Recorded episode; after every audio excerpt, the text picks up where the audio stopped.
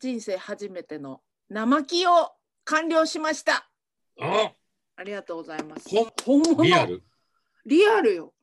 これね、至るまでね、私の1週間の気持ちの整理っていうのがいろいろ大変だったんだけども、うん、錦織一清さんを、はい、めでるという、はい、私の暮らしの中でやっとっていうか、これまで長くねファンでいらっしゃる方と比べればさ、めちゃめちゃ高速で生で拝見することができたんですよ。なぜなら、はい、なかなか表に出てこられないので、この10年くらいね。はいはい、でね、で近頃お二人にも送らせていただきましたけど、ヌンチャク動画とかですね、はいはいはいはい、割と近頃の面白い方向のばっかり見ちゃってるんで、はい、面白いおじさん化してるわけです。私の中ではすっかり。ヌンチャク動画っていうのはですね、錦織一清さんはブルース・リーを愛してらっしゃって、まあ、子供の頃から、はい、でヌンチャクもお好きでですね、軸運動という武術っていうんですかも、やられてらっしゃるし、自らヌンチャクも作ってらっしゃるというですね、うん、ヌンチャクを愛してるんですが、まあ、ちょっと面白い感じになってるからこれはいかんと、私感動したいんで。感動っていうのは時の日記がここにという気持ちでやっぱ見たかったので、気持ちを作らなきゃと。で今回はその新橋演舞場の方でつい先日千秋楽になったんですけど、東京公演が毒薬と籠城というお芝居の演出をされまして、うん、でその主演が久本雅美さん、藤原紀香さんというダブル主演のお芝居だったんで、はい、でそのお芝居の最後に終わってからたった1日だけ和清さんも参加するアフタートークショーっていうのがあると。でそれは結構な倍率ですから、うんうん、チケットファンクラブで最初は抽選予約してみたんですけども、2回あったうちの2回とも落っこちまして、うん、まあこんなもんだろうなと思ってたんですが、うんうん、先行予約が取れたんですね、はい、でそれで無事行くことになったんですけど、でお芝居自体がすごく楽しかったんですよ。もうこれ、強く言いたい、とってもいいお芝居でした、うん、そしてのりかの母音がすごくまず、そして私はその日のために双眼鏡も買いまして。そうだよね、ビクセンっていうところの立派なっつってもほどほどの価格ですけど、ちゃんと見えるやつで、会場の広さを考えて8倍というのをおすすめされたので、8倍でこう見える双眼鏡を買いまして、でそれできちっとお芝居をね、私そんなにたくさん見に行ったことないんですけど、うんうん、お芝居双眼鏡で見るんですよっていうことを教えていただいて、うん、お芝居から使ってみたんですけど、めちゃくちゃ楽しいですね、うん、双眼鏡で見るお芝居って。しかもね、新橋演舞場って本当に見やすいんですよ。あ、そうなんですね。この角度からもう真ん中つか見切れないんで。なるほどなるほど、うん、でね、うん、私初めて行ったんです、新橋演舞場。うん、何が素晴らしかったかって、スタッフの対応力、うん、ものすごく丁寧で親切で、普段歌舞伎ですから、はい、でやっぱりちゃんとしたとこだななんて思いながら、うん、拝見したんですけど、とにかくお芝居そのものが面白い。そのブラックコメディなんですけどね、その元になってるその映画の方、昔の映画ですけど、それを見てから行ったんである程度ストーリーは分かってたんですけど、うん、その作品、英語のね作品を、うん、今回は全編関西弁でやるっていう。俺それね知ってて、うんうん、割とすごい期待されて始まったやつで。そうですね。それであれ見たコロナでね延期されてたんですよ、うん、でそれやっとついにリベンジで、まあ、やるってことで、ものすごい面白かった。その関西弁がやっぱ音楽もそうですけど、うん、その英語と関西弁って相性いいじゃないですか、うん、なんかね、なんかやっぱね見ててテンポもそうだし、ちょっとまあ、内容的に重くなるっちゃ重くなる部分もあるけれど、うん、でも関西弁でやることによってそれがマイルドになってて、あとはやっぱ、うん、久本さんね、久本雅美さんがいることで、うん、なんかその流れそれ松竹のやつだよね。そうです、松竹のやつですね。なんかそう、それ松竹のあれで見たんだ。うん、松竹の渋谷天翔さんも出演されてましたけど、うん、渋谷天翔さんは錦織さんと何度もこう共演、一緒にお仕事されてたりして、でね、しょっぱなですよ。やっぱね、お芝居の双眼鏡で見るね、ノリカはすごかった。肌がすごいっていうよね。もう下から上までぐわーっと見たんですよ。もうバッチしね。そしたらさ、貴婦人のお衣装っていうんですか、あれはね、うんうん、だから割と胸元もぴったりとした、うん、こう体のラインが上半身しっかりと見える、はい、衣装だった。あ、今すみません、うん、追い張りが、ね、できましたってごめんなさい、はい、追い抱き、はい、それでそう、肌も綺麗だし全体的にやっぱ発光してる、うん、そしてなんかねまあ、リアル実写版のやっぱり峰不二子感がやっぱ出てらっしゃいましたよ。それで小道具とかも全部双眼鏡で見ると全部見えるから、何使ってるとか、あとバミリとかも全部見えるんで楽しく拝見したんだけど、まあ、ストーリーも楽しかったんですが、で終わってですよ、うん、でやっぱ私としてはその見に来てらっしゃるファンの方も非常に気になってたんで、うん、どういう感じで皆さん興奮されてるかとか見たいけど、うんうん、残念ながら私すごく後方に座ってたもんで、うん、見たいんだけど全員後頭部しか見えなかったんですね、うん、で私、まあ、こう待ってました。でお待たせいたしました、それではつってバーッとどんちょうが開いて、で久本さん、藤原紀香さんって紹介されて、でステージ上に3つ椅子が並んでいてね、アクリル板が立った状態であったんですけど、うん、それでは、演出家の錦織一清さんです、どうぞっつった時にしばらく出てこないわけ、うん、であれこれまさかの吉本新喜劇っていうところのスッチーのスチコのパターンで。変なとこから飛び出してくんじゃないかと思ってね、うん、必ずなんか小ボケは入れてくるだろうなと思ったんで、うん、で見てたらセットの下手側、うん、というかお客さんから見て左手ですよね、うん、そこから出入りするセットだったんですね、玄関がついてて、うん、そこがカチャッと開いて、でよぼよぼのおじいさんスタイルでそろりそろり出てきたんですよ。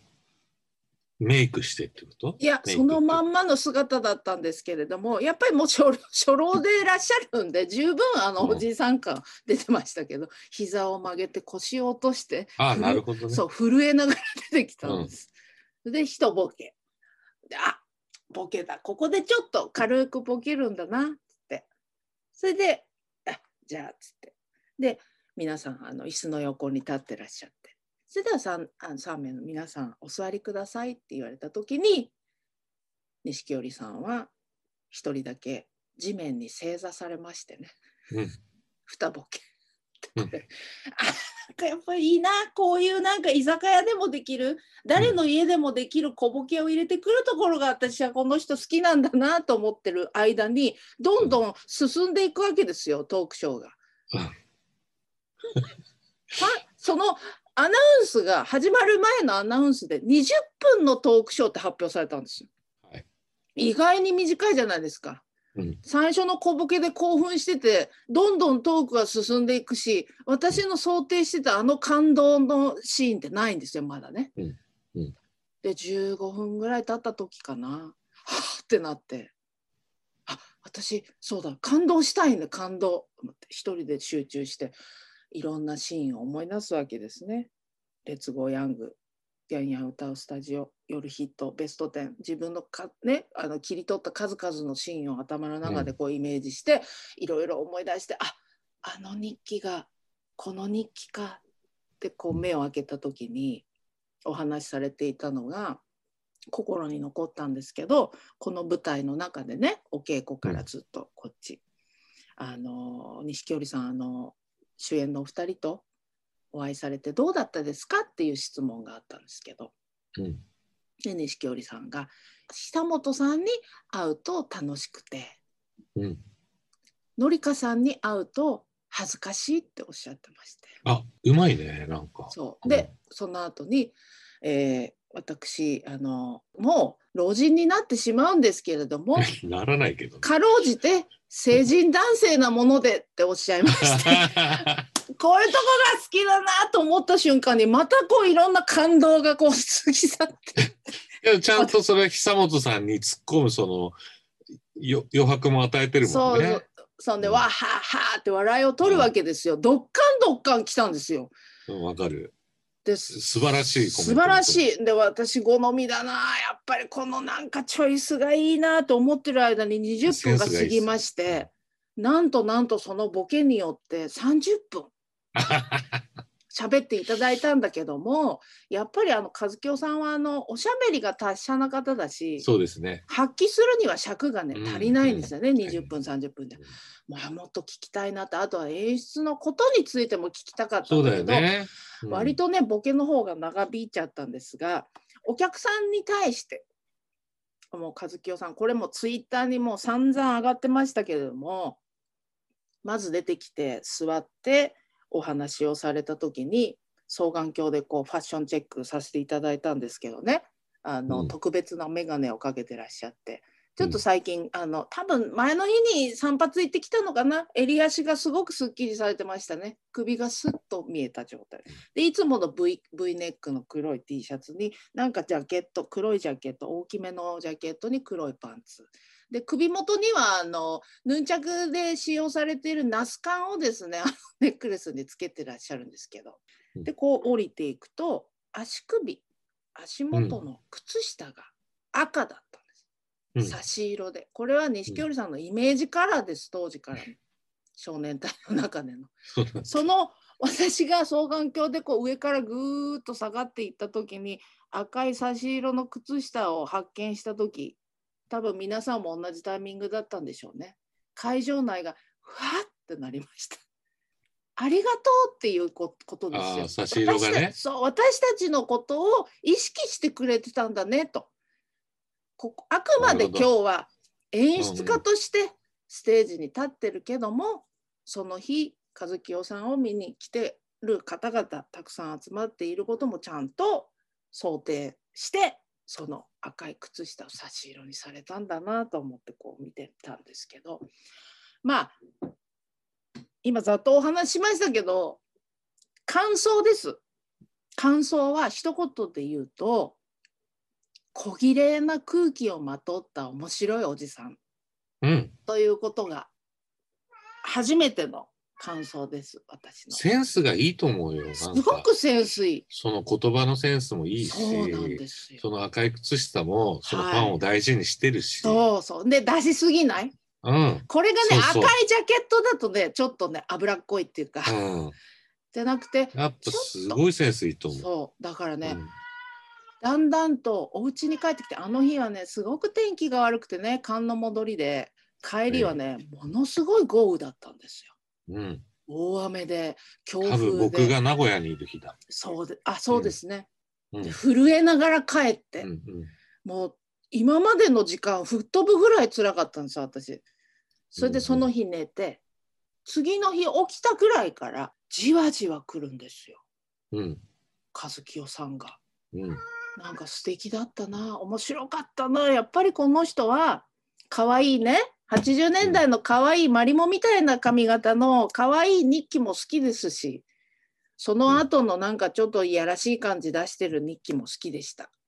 だけれど今の和清さんの仕上がり、自分も大人になってるっていうのもあるんですけど、あ、こんな面白いおじさん、好きになってよかったと。うん、ちょっとつなぎかな。ちょっと加藤泉さん、80年代、あ、そう。泉さんに言うと、加藤泉さんに言うと、好きになってよかったっていう気持ちで。そしてあなたに会えてよかった。あなたに会えてよかった。はい、KKPP ありがとうございましたっていう。だからでもね、これ本当に小泉さんはね全く無意識だし無関係なんですけど、私にとっては小泉さんの今回の KKPP ツアーの初日に参加していただくことが決まらなければ、この少年隊の動画にもたどり着かなかったし、うん、新橋演舞場にもたどり着かなかったんで、まあ、つまりまあたどっていくと、そうだな、健二さんありがとうそうっていうことにさせて、ちょっと循環としてね、ちょっとこうさせていただきました。ごまをあれしてみましたけど。健二さんのツアーはどうですか？そうね。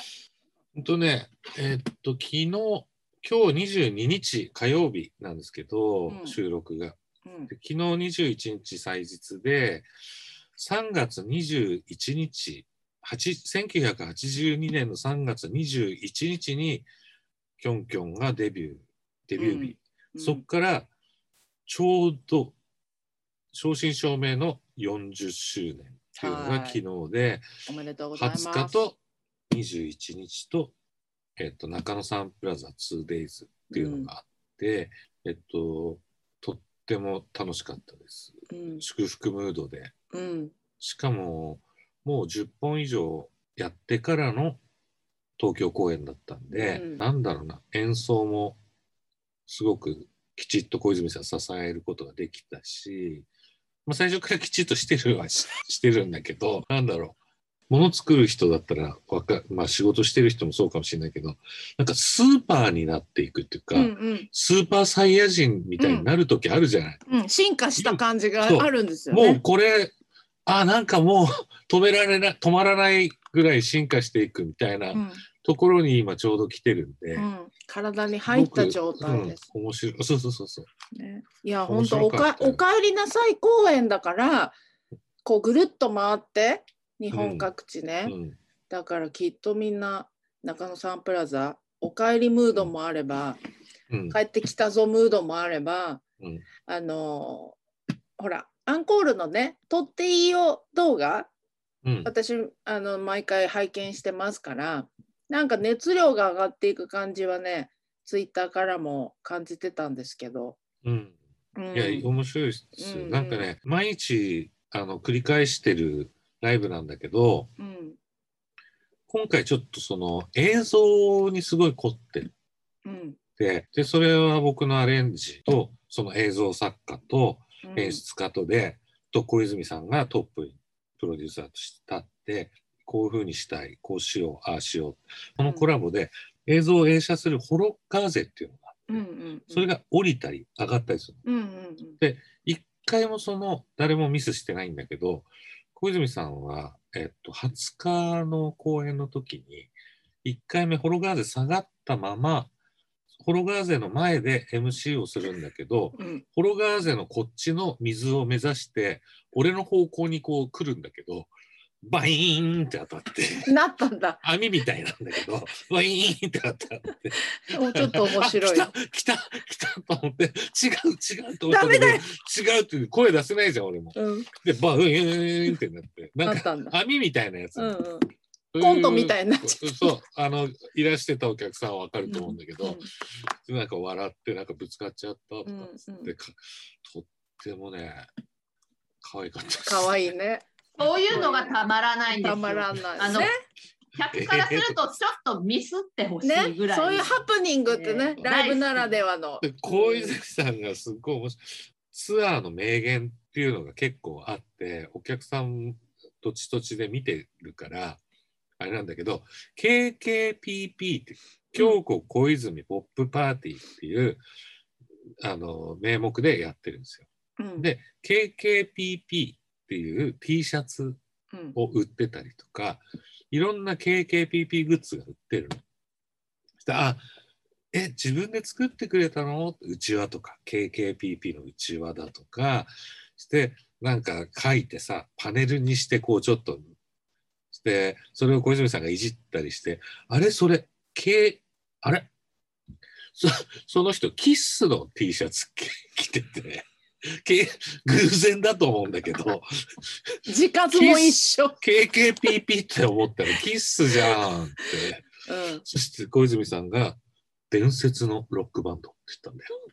これそのなんか何つうんだろう、古い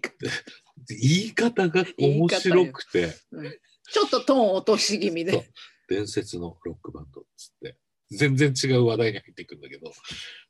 なんかそういう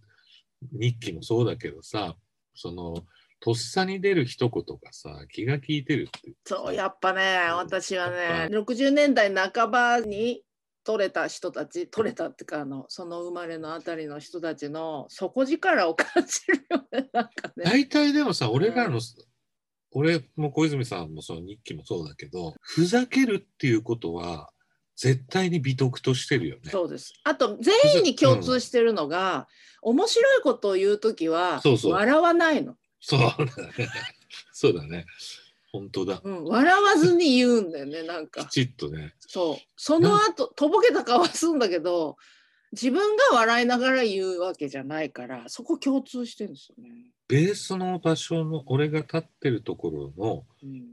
とすぐ右のところに小泉さんのステージのね、うん、タオルとか、はい、お水とかが置いてあって、はい、大抵そこで水飲むんだよね。でそのホロガーゼの前に出た時だけ前で水飲むからその事件が起きたんだけど、はいはい、で大抵俺のほんと至近距離 1.5 メートルぐらいのところで水飲むんだけど、うんうん、なんかスーッと帰ってきて天井を見ながらスッと水飲んで、なんかスーッと前に行っておもむろに水を飲みましたって言ったんだよね。これが結構面白くて、あ、じわっとくるやつだ。そう、俺その目つき見てるから、うん、俺しか見てないよそれ。じわっとくるって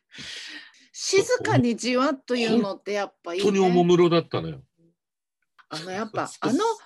昭和の、要はその植木等だのさんだの、はい、マジャーキとか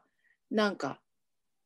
面白いワードを言った後にドハハって笑うでしょ。その言い方もさ、静かに言って笑かせるって、なんかやっぱ